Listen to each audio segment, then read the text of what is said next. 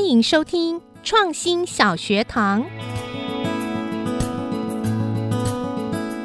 当您洗完手，撕一张滚筒式的纸巾来擦手，真的非常方便。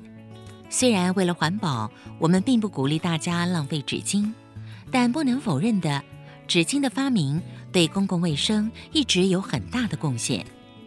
您或许不知道。这么方便的纸巾，本来居然是一大堆要报废的纸张呢。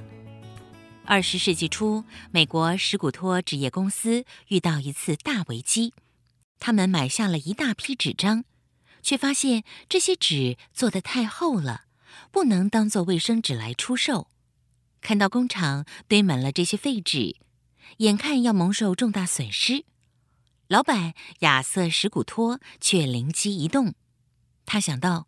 最近有个老师把柔软的纸张发给感冒的学生擦手，免得厕所公用的滚筒式毛巾被病毒污染，又传染给别人。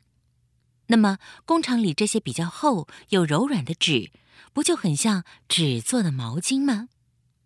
于是他在纸上打洞，让它容易被撕成一张一张的，然后卷成筒状，卖给火车站、饭店、学校，放在厕所里使用。果然大受欢迎，改善了许多地方的公共卫生。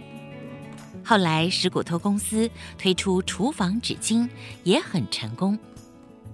原本要报废的瑕疵品，换个观点就能成为不可或缺的必需品。纸巾的发明正是我们最好的启发。